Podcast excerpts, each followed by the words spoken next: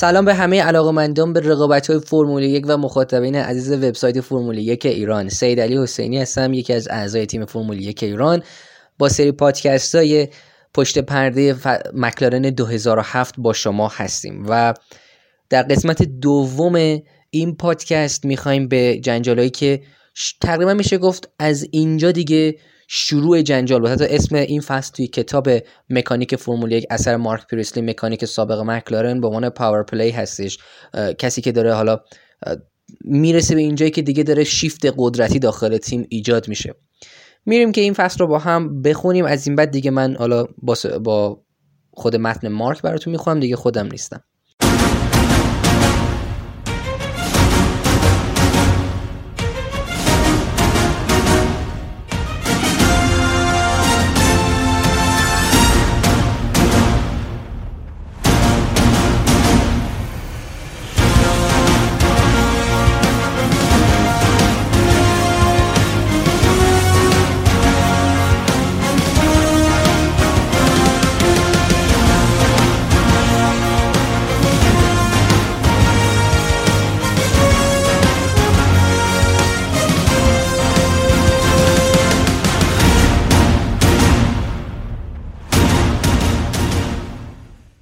مسابقه استرالیا یه نتیجه خیلی خوبی رو برایمون داشت و تیم روحیه خیلی خوبی رو پیدا کرده بود.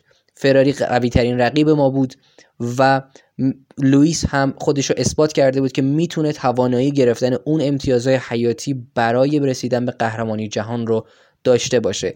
و توی مسابقه دوم لوئیس باز هم انتظارات رو بیش از اندازه برآورده کرد. فرناندو مسابقه دوم رو توی مالزی برای اولین بار واسه مکلارن بردش و اولین برد خودش رو برای مکلارن به دست آورد. لوئیس هم این دفعه دوباره هم تو slipstream ش بود ولی این دفعه دیگه رده سوم نبود. رده دوم مسابقه رو تموم کرده بود و جو داخل تیم فوق العاده بود. فرناندو و گاراژش و تیمش خوشحال بودن و از اینکه می‌دونستن از برترین افراد داخل تیم هستن نفرات اول تیم هستن به خودشون افتخار می‌کردن و نتیجه هم که به دست در میارن داره اینو نشون میده و اینم حق حق این حق شادی رو داشتن برای خودشون. از اون سمت هم لوئیس و گاراژش هم دقیقا چه این حسی داشتن. اونها هم داشتن بیش از انتظاراتی که براشون تعریف شده بود عمل می‌کردن و عملکرد از خودشون نشون می‌دادن. این دوتا مثل استاد بزرگ و شاگرد بودن. هر دوتا بینشون یک رابطه بر اساس دوست داشتن و احترام برقرار بود و هر دوشون دقیقا می‌دونستن داخل تیم چه جایگاه و مقامی دارن و دقیقا چه وظیفه‌ای داخل تیم دارن. البته این جو خوب و این هارمونی خوب دیگه اونقدر دووم نیاورد. توی دوتا مسابقه بعد من متوجه بودم که داره یه تغییری رو داخل تیم یه شیفتی رو توی دینامیک تیم توی تیم یه سری جهتگیری های انجام میشه توی دوتا مسابقه بعدی. توی مسابقه سوم لوئیس توی مسابقه سوم توی بحرین لوئیس خیلی بهتر از فرناندو بود و سریعتر از فرناندو بود و تونست با یه فاصله خیلی کمی ولی بالاخره برای اولین بار فرناندو رو توی تعیین خط شکست بده. توی مسابقه هم لوئیس دست بالاتر رو داشت و تونست تو رده دوم تموم کنه و فرناندو تو رده پنجم.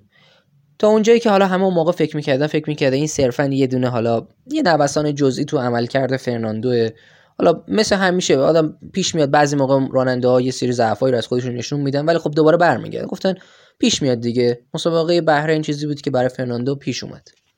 اما مسئله که اینجا بود این بود که لوئیس بعد این مسابقه اثبات کرده بود کسی نیستش که بقیه بخوان صرفا از روش رد بشن. و نکته جالبتر اینجا بود که هر دوتا راننده ما و کیمی از تیم فرری ستاشون از لحاظ امتیازی تو جدول قهرمانی برابر بودن. این چیزی بود که رسانه ها داشتن یعنی به شکل دیوانواری روش تمرکز کرده بودن و همینطور خود تیم هم و حتی لوئیس هم این مسئله رو یعنی با تعجب و شگفتی خیلی خاصی بهش نگاه می‌کرده. لوئیس حتی در این مورد شوخی می‌کرد میومد مثلا توی گاراژ شوخی می‌کرد و باور نمی‌کرد که مثلا فرناندو رو توی توی مسابقه شکست داده. شوخی می‌کرده جوک میگفتش که من اصلا اجازه دارم که چنین کاری کنم. لوئیس شبیه یه بچه توی کریسمس شده بود یه بچه که تازه کریسمس رو می‌بینه. براش غیر قابل باور بودش که یه اتفاق غیر ممکنی افتاده. بعد از سه تا مسابقه لوئیسی که کسی انتظار ازش نداشت اومده الان پیشتاز جدول قهرمانی رانندگان شده. گرنپری بعدی گرنپری اسپانیا بود. یک دیگه منطقه شخصی فرناندو آلونسو حساب می‌شد. جلوی جمعیت تماشاگرای خونگی خیلی زیادی که به ورزشگاه می اومده لوئیس هم اعتماد به نفس خیلی زیادی رو برای خودش به دست آورده بود و نسبت به خودش حس می‌کرد. مکلارن هم فوق العاده رقابتی به نظر میومد توی پیست و جلسات تمرینی هم خیلی شیک و خوب برگزار شد. ماشین خیلی عالی عمل می‌کرد. حالا این حس خوب و اعتماد خوبی که لوئیس به خودش پیدا کرده بود هم می‌تونست به نتیجه خیلی خوبی که توی بحرین به دست آورده بود و همینطور به تستایی که قبلا داخل این پیست داشت مرتبط بشه. ولی در کل لوئیس خیلی انرژی داشت و انگیزه داشت. لوئیس دیگه شروع کرده بود کم کم اینکه در مسائل فنی ماشین هم دخالت کنه و بتونه یه درک درستی رو پیدا کنه. دیگه اینطور تا الان مثلا لوئیس اینطوری پیش میومد که می‌گفت آره من ماشینم این مشکل داره. بعد اجازه می‌داد که مکانیکاش براش تمام کارا رو انجام بدن. اما از این به بعد تا لوئیس توی این پیست ها که داشت می‌رفت مثلا می‌گفت من فلان چیزو می‌خوام در فلان حالت باشه. و تنظیمات اختصاصی رو تازه یاد گرفته بود و داشت یاد می‌گرفت که انجام بده و درخواست می‌کرد که دقیقا همونطوری باشه که می‌خواد. دیگه داشت به عنوان یه راننده فرمول یک حس خیلی بهتری رو نسبت به خودش پیدا می‌کرد و همینطور به مهارت‌های خودش. من احساس می‌کنم لوئیس دیگه اون صحنه بود که دیگه خودش رو بیشتر از یه راننده شماره دو می‌دید و عملکردش داخل پیستم بعدها به این شک و شبه من جواب داد دقیقا. اما لوئیس اومد اینجا و پارتی اسپانیایی رو خراب کرد و تونست مسابقه رو تو رده دوم تمام کنه و فرناندو بعد از یه خروج موقتی از پیست تو رده سوم مسابقه رو تمام کنه. لوئیس حالا دوباره پیشتاز جدول قهرمانی رانندگان بود و گاراژ و تیمش خیلی به همه افتخار می‌کردن و داشتن دقیقا به یک باور خاصی می‌رسیدن که راننده که در اختیارشون قرار گرفته. یک فرد خیلی قدرتمند و با پتانسیل بالاییه. اونجا بود که من دیگه داشتم این شیفت این تغییر رفتاری داخل تیم رو دیگه داشتم کم کم مشاهده می‌کردم. میفهمیدم داره قدرت داخل تیم جابجا جا میشه. یه دفعه کل دنیا داشتن صحبت می‌کردن از سوپر استار جوون بریتانیایی مکلارن لوئیس همیلتون. کسی که داره عین مایکل شوماخر رفتار می‌کنه و حتی تحسین برانگیزتر از مایکل داره رفتار می‌کنه. من راندنیس رو می‌دیدم که مثلا بعضی موقع کنار گاراژ وایستاده بود و دستاشو به هم قفل کرده بود داشت نگاه می‌کرد با یه افتخار خاصی با یه دونه غرور و اعتماد به نفس خاصی داشت نگاه می‌کرده می‌خواست به همه دنیا بفهمونه که انتخابش اشتباه نبود و از قدیم می‌دونسته که این پسر روزی یه چیز خیلی خاصی میشه. و از این انتخابش همیشه مطمئن بوده. می‌خواست اینو به دنیا بفهمونه. هر خبری که توی رسانه ها نوشته می‌شد سهام مکلارن بالاتر می‌رفت و ارزشمندتر می‌شد. مکلارن دوباره برگشته بود توی رنج قهرمانی جهان. دقیقا جایی که ما همیشه بهش تعلق داریم. و این چیزی بود که برای ما مهم بود. توی سمت گاراژ فرناندو هم هیچ نوع عکس عمل خاصی هیچ نوع تعجب خاصی نبود. هیچ دلیلی برای پریشونی و نگرانی وجود نداشت. همه ما تعجب زده شده بودیم از این همه پیشرفت. و هیچ دلیلی هم نمی‌دید که مثلا لوئیس همیلتون مثلا بتونه اون دست برتر که فرناندو توی تیم داره رو برطرف کنه و ازش پیشی بگیره. توی ذهن فرناندو و تمام افراد دیگه تیم این بود که فرناندو نفر اول تیم هیچ کسی هم نیستش که بتونه اینو زیر سوال ببره این مسئله رو. فرناندو از این بابت خیالش راحت بود. همه هم می‌دونستن و فرناندو فقط در این جریان بود که لوئیس اون سمت گاراژ هست تا یک الگوی مناسبی از خودش تو این سمت گاراژ که فرناندو باشه داشته باشه و ازش یاد بگیره تجربه کسب کنه. تنها کسی که این موضوع رو قبول نمی‌کرد خود لوئیس همیلتون بود و, و هیچ اعتقادی نداشت که به این موضوع که یه راننده دست دو باشه. نقطه شروع اختلافای فرناندو و لوئیس مسابقه موناکو بود. مسابقه که به عنوان جواهر فرمول یک یکی از لوکسترین و پر سر و پر زرق و برقترین مسابقه تقویم فرمول یک هست به شمار میاد. اما برای یه مکانیک این مسابقه فقط یه دهن سرویسیه. هر چقدر که گاراژ ها نو ساخته شده باشن هر چقدر همه چی خوب باشه برای یه مکانیک توی فرمول یک مسابقه موناکو دهن سرویسی خالصه. اما اینکه داخل موناکو بتونی برنده بشین و نتیجه کسب کنین و تو جشنش شرکت کنین همیشه یه چیز خاصی چرا؟ چون که زرق و برقی که موناکو داره هیچ جای دیگه نداره. فوق العاده است. مثل اینه که توی کاپ فوتبال رو توی استادیوم ویمبلی بگیری.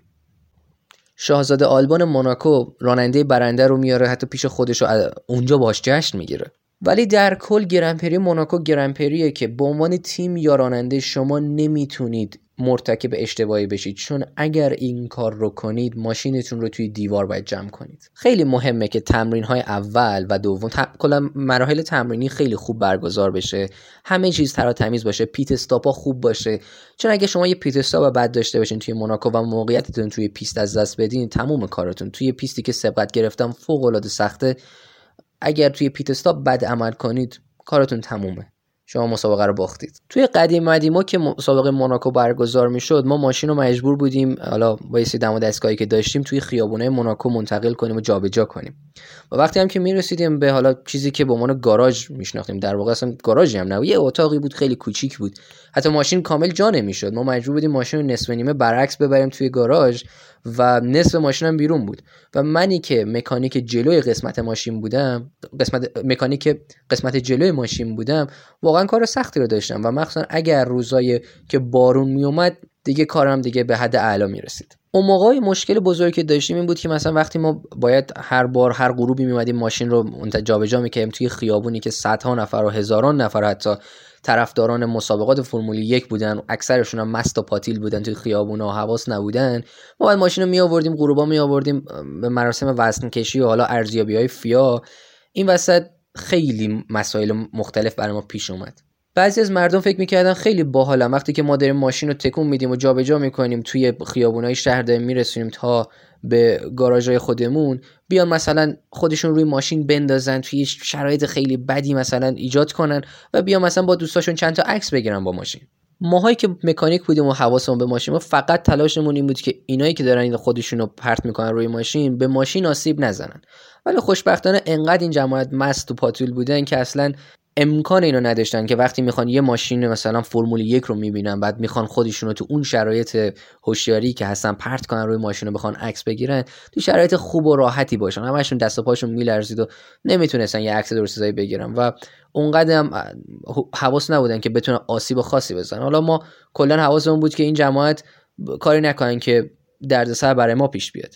یه بار بود که یادم میاد داشتم با بچه ها ماشین دیوید کولتارد رو هول می‌دادیم به سمت بالا اون سمت پیچ رسکس بعد یکی از طرفدارای حالا مست که اونجا بود یه سکه یک یورویی رو پرت کرد سمت ماشین. اون سکه رفت توی airbox ماشین دیوید و خودش و دوستاش هر هر کرکر میخندیدن و فکر می‌کردن خیلی باحالن. ولی شانسی که آوردیم بود که من این قضیه رو دیدم و حواسمون بود و ماشینی که رسوندیم به جایی که باید اومدیم ماشین رو کلا تمام قطعاتش رو باز کردیم تا اون سکه رو در بیاریم. چون اگه این کارو نمی‌کردیم اون سکه اون تو میمون موقعی که می‌خواستیم ماشین رو روشن کنیم این سکه توی فیلتر هوا جابجا می‌شد و خیلی وحشتناک تکون می‌خورد و مستقیم توی موتور می‌رفت و موتور رو کلا نابود می‌کرد.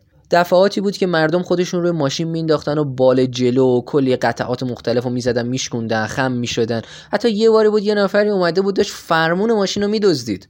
با تمام این سختی ها گرنپری موناکو فوق العاده خوب بود. خیلی دوست داشتنی بود. برای شخص من خیلی دوست داشتنی بود. با اینکه بالا تقویم خیلی عجیب غریبی داره. ما بعد مثلا پنج شنبه هم سر کار می‌رفتیم ولی شاید شما فکر کنیم ما جمعه استراحت می‌کنیم. نه ما جمعه هم دقیقا همون میزان کاری رو داریم می‌کنیم که باید در جمعه های هر آخر هفته مسابقه فرمول یک باید انجام می‌دادیم. البته حالا توی روزای جمعه بعد از اینکه توی روزای پنجشنبه جمعه بعد از اینکه تمرینات تموم می‌شد توی جمعه که حالا تمرین نداشتیم حالا کارامون که تمام شد یه خورده زودتر تموم می‌شد توی آخر هفته ای که توی موناکو هستیم و داریم راه میریم دیگه مثل همیشه یا توی هر شهر دیگه تو هر تجربه دیگه ای نیست یه خورده متفاوت تره هر بیلیونری هر گوشه کنار دنیا اومده داره توی قایق فوق لوکس خودش یه پارتی رو می‌گیره می‌تونی از این قایق به اون قایق دیگه بری. می‌بینی سلبریتی های مختلف هنرمندا بازیگرای مختلف انواع اقسام افرادی که فقط توی تلویزیون می‌بینی اومدن و مشروبات و شامپاینه خیلی خاصی رو سفارش دادن. می‌تونی از هر کدومشون بیای یکی بگیری و بخوری دیگه تا آخر عمر بیمه بشی تو این زمینه.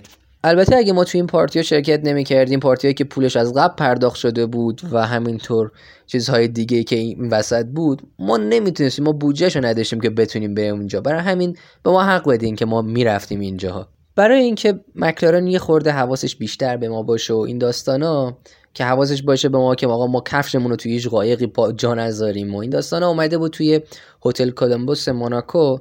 یه جایی هتل خیلی خوب و تر تمیز برای ما یه اتاقهایی رو رزرو کرده بود و ما اونجا داشتیم. البته یه بخشی از این هتل رو هم سهامش مال دیوید کولتارده. بار باری که توی هتل بود فوق العاده بود. آدمای فوق العاده خوشگل و فوق العاده استثنایی همون تو بودن. ماها البته بودجه نداشتیم توی اون بار بتونیم چیز باشه ما می‌رفتیم هر از چندگاهی هر 20 دقیقه می‌رفتیم از ودکای سوپرمارکت استفاده می‌کردیم می‌رفتیم میبردیمشون توی یخچال اتاقمون. بعد دوباره میومدیم پایین و بین این جماعت خوشگل و خوش جمال اینجا با هم میرقصیدیم. البته ما توی قراردادمون هیچ کدوم از مکانیکا توی قراردادشون این نوشته نیستش که نمی‌تونن مست کنن امکان این کارا رو ندارن. توی اون دوران قدیم کلا از این چیزا نبودش. ماها هم خب وزی... یه وظیفه داشتیم وظیفه‌مون این بودش که ما حواسمون باشه به اینکه آقا ماشین خوب کار کنه تمام سیلندرها درست کار کنن دقت در بالاترین حد ممکن باشه و بعدش دیگه به فکر خودمون باشیم. ما یک شنبه شبا شب پارتی بود. یک شنبه شبا حتما باید می‌رفتیم برای جشن. فوق العاده بود برای این کارا. ولی اگر شنبه شب شب بعد از مرحله تعیین خط ما می اومدیم می‌رفتیم بیرون تا یه وقت دیر وقتی هم تو پارتی ها بودیم برای اینکه برگردیم هتل باید یه جوری می اومدیم که کسی ما رو نمی‌دید. چون اگر کسی ما رو می‌دید که ما دیر وقت اومدیم و روز یک شنبه مسابقه یک اشتباهی رخ می‌داد. و اون اشتباه باعث می‌شد که ما مثلا مسابقه رو از دست بدیم و یه خسارتی پیش بیاد اون وقت دیگه این قضیه خیلی خوب رفتار نمی‌شد و مورد بخشش قرار نمی گرفتیم و شرایط خیلی سختتر بود. البته بعضی از تیم ها سیاست های مختلفی رو اتخاذ کردن تا بتونن کنترل بیشتری رو روی مکانیکاشون و روی رفتارهای متفاوت مکانیکاشون داشته باشن مخصوصا همین نوشیدن مشروبات الکلی یه تیمی مثل British American Racing یا همون BAR BAR اومده بود یه دستگاهی رو آورده بود که نفس بچه ها رو مثلا میسنجید و می‌فهمید که آقا اینا مثلا آیا از اون دوز غیر قانونی بیشتر از اون دوز قانونی رفتار کردن یا نه مشروباتی که نوشیدن خیلی زیاد بود یا کم بود یا هر چیز دیگه. یا تو یکی از سالها بی آر حتی یکی دو تا از بچه هاشون روز, روز یک شنبه صبح فرستاد برن خونهشون. اجازه نداد توی گاراژشون بمونن. این مسئله می‌تونست برای همه ماها پیش بیاد برای توی هر تیمی می‌تونست پیش بیاد. اونجا بود که دیگه داشتیم همه مکانیکا میفهمیدیم که دنیای فرمول یک قرار عوض بشه و قرار یه خورده کنترل بیشتری باشه ترتمیزتر بشه و انواع اقسام این چیزها اضافه بشه بهشون. ما رسیدیم به موناکو همه چیز عالی بود. تیم مکلارن فوق العاده ماشین فوق العاده ما پیشتاز پیشتاز تمامی جدول قهرمانی بودیم. همه جوره کارمون عالی بود. تیم marketing و بازاریابی ما هم داشت از هر فرصتی برای سرمایه سازی و جلب توجه استفاده می‌کرد و کارش رو فوق العاده انجام می‌داد. یکی از حامیان مالی ما حالا توی موناکو که احتمالا همه تیم ها چنین چیزی رو دارن شریک الماس شریک جواهرات گرانبهای ما بودش. برای جفت راننده های ما کاسکت هایی را با الماس های سفیدی طراحی کرده بود و گذاشته بود. و حتی به فرناندو و لوئیس حلقه هایی رو داده بود انگشتری هایی داده بود که هر کدومشون ده هزار دلار ارزش داشته البته این یه چیز جدیدی هم نبوده. اون موقعی که من ما رو ماشین کیمی مکانیک جلوی ماشینش بودم تو دوران کیمی و وان پابلو مونتویا دقیقا همین شریک ما اومده بود اسم کیمی و مونتویا رو روی کاسکتشون با الماس نوشته بود. حالا برگردی به خود همین 2007 مون دو تا رانندهمون فوق العاده قدرتمند بودن و ماشینمون هم فوق العاده عالی بود و ما توی مرحله تعیین خط دو تا فقط پشت سر هم بودن و زمانهای بالاتر از همه ای رو ثبت می‌کرده تا اونجایی که مهم بود فرناندو بالاتر از لوئیس تو مرحله تعیین خط قرار گرفت و لوئیس هم پشتش بود. مسابقه هم به طرز خجالت آور یک طرفه به سمت مکلارن بود. دو تا رانندمون توی مسابقه تونستن یه پیشتازی خیلی خوبی را با افراد پشت سری باز کنن و فقط دیگه رقابتشون با خودشون شده بود. کسی دیگه اصلا نبود که بخواد تهدیدی براشون بشه. فرناندو که دیگه خودش اون جلو دیده بود سعی کرد که مسابقه رو مدیریت کنه و سرعتش رو کم کنه و کارا رو تحت کنترل بگیره که دید که لوئیس داره بهش نزدیک می‌کنه. لوئیس خودش رو دقیقا به بال عقب فرناندو رسونده بود و دنبال راهی میگشت که از فرناندو بتونه سبقت بگیره. چیزی که توی پیست موناکو پیست خیابونی موناکو با این همه تنگی و باریکی که داره و این همه جدولایی که داره واقعا راحت نیست. همه ما مکانیکا خیلی نگران و مضطرب شده بودیم. وقتی داشتیم از مانیتور گاراژمون چنین صحنه ای رو می‌دیدیم. برای چند دور بود که لوئیس واقعا فرناندو رو تحت فشار گذاشت و حتی تو یه نقطه بود که لوئیس تقریبا با فرناندو برخورد کرد و تصادفی رو ایجاد کرد. این لحظه بود که کل تیم جیغ زدن و همه رفتن هوا. فوق العاده همه حس کردیم که مسابقه رو از دست دادیم. دیگه داشت شرایط سخت و غیر قابل تحمل می‌شد و من نمی‌تونستم دیگه مسابقه رو نگاه کنم. فرناندو شروع کرده بود به این پرسش که لوئیس داره چه غلطی می‌کنه؟ مهندسا شروع کردن به دو تا راننده دستور دادن که ماشین رو سر و سالم برسونیم به پارکینگ و همین رده یک دو رو حفظ کنید. این یک تصمیم عاقلانه بود. ما داشتیم توی پیشتازی مسابقه موناکو رو داشتیم و دلیلی هم نداشت که بخوایم چنین کاری کنیم چنین ریسکی رو به خطر به جون بخریم. آخه کسی نمی‌دونست توی ادامه قهرمانی جهان چه اتفاقایی میفته ما نیاز داریم توی هر مسابقه بتونیم خیلی خوب باشیم. البته به هر حال این یک مسئله بحث برانگیز و جنجالی بوده چون که هیچ کسی هیچ کسی واقعا دوست نداره دخالت تیم رو ببینه دستورات تیمی رو ببینه. و هرچی که باشه بالاخره این ورزشه. مردم دوست دارن ببینن که کی بهترینه توی ورزش و کی بالاتر از همه قرار می‌گیره به خاطر مهارت بالایی که داره. همینطور یک اتفاق نادری هم توی مکلارن بود و لوئیس و فرناندو هم به طرز وحشتناکی از بقیه سریعتر بودن. اگر اجازه می‌دادیم که این دوتا راننده با هم مسابقه بدن ممکن بود یکی از خفنترین و قشنگترین مسابقات و چرخ به چرخ شدن رو نگاه کنیم با هم. اما از دید تیم ممکن بود یکی از اونها یا هر دوتای اونها اتفاق براشون بیفته و نتونن امتیازی کسب کنن توی مسابقه. و ما نمی‌تونستیم این ریسک رو کنیم و بهشون اجازه بدیم که نتیجه یکی بهترین نتیجه یک تیم توی فرمول یک رو توی مسابقه فرمول یک رو به خطر بندازه.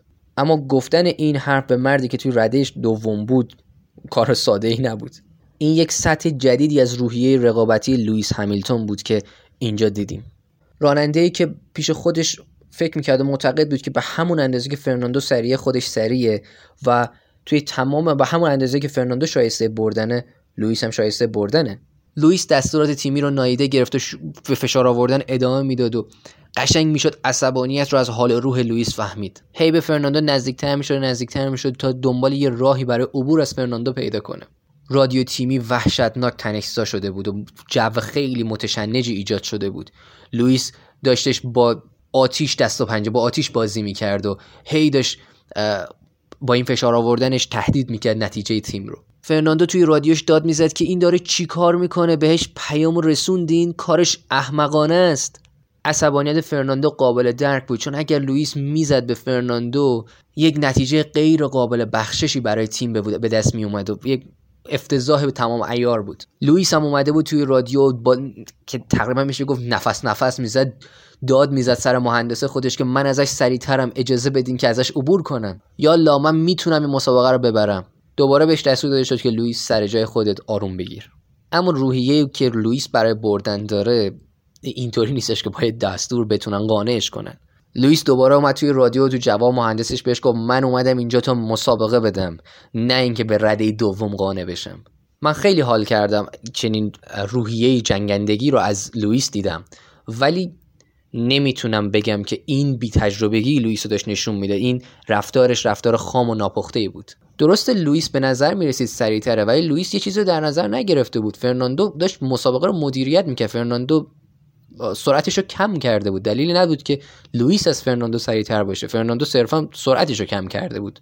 ماشین های اون موقع خیلی نسبت به ماشین های الان شکننده تر بودن و خطرات خیلی زیادی توی مسابقه براشون ممکن بود پیش بیاد. ماشین های اون موقع فوق العاده استرس و تنش بیشتری توشون وجود داشت.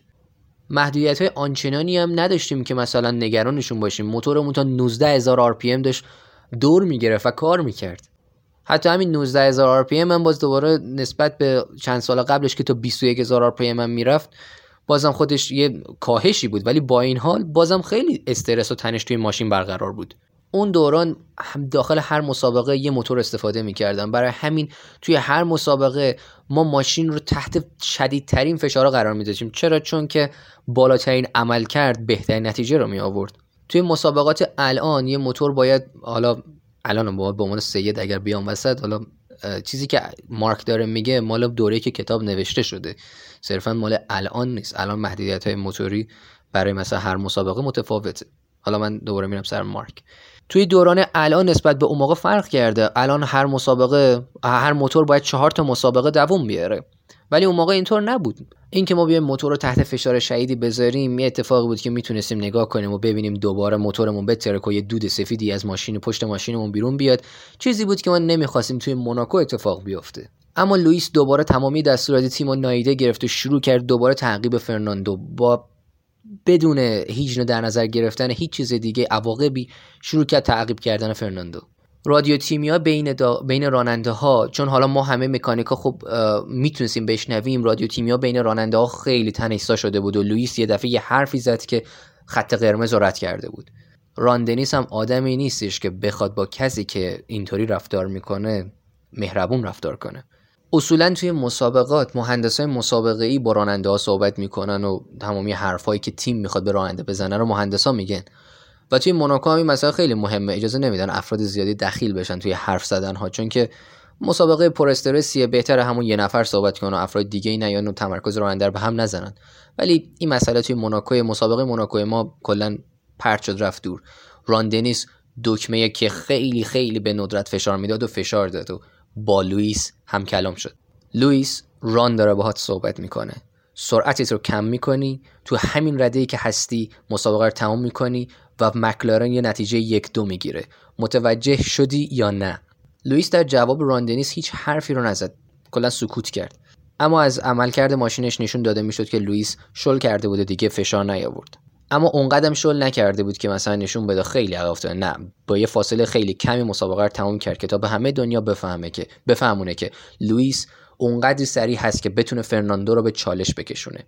روی کاغذ این یک نتیجه فوق العاده خوب برای تیم بود اما یه نقطه برگشتی بین دو تا گاراژ تیم بود و اونجا بود که همه چیز تغییر پیدا کرد. فرناندو دیگه فهمیده بود که توی تیم اونقدر راحت نیست و یه رقیب خیلی سرسخت اون سمت گاراژ داره و لوئیس هم پیش خودش فهمید و متوجه شد که می‌تونه با قهرمان جهان فصل قبل رقابت کنه.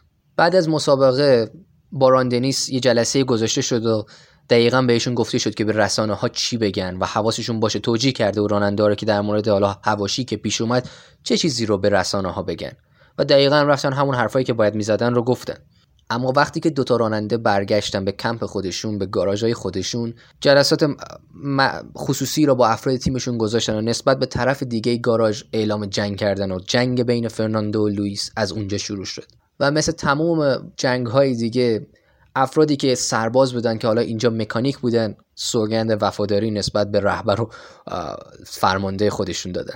ما موقع نمی‌دونستیم که چی میشه در آینده ولی اینجا جایی بودش که امید ما برای به دست آوردن قهرمانی جهان سال 2007 پرپر شده از دست رفت. ممنون از اینکه با ما بودید. امیدوارم که از این قسمت هم لذت برده باشید. منتظر قسمت بعدی باشید که به زودی میاد روی سایت. و ممنون از نظراتی که می‌ذارید. حتما نظرات و پیشنهادهای خودتون رو بگید انتقاداتتون رو بگید تا بتونیم بهتر کار کنیم بهتر براتون تولید محتوا کنیم. ممنون از اینکه با ما هستید. امیدوارم که روز و شبتون خوش باشه. خدا نگهدار.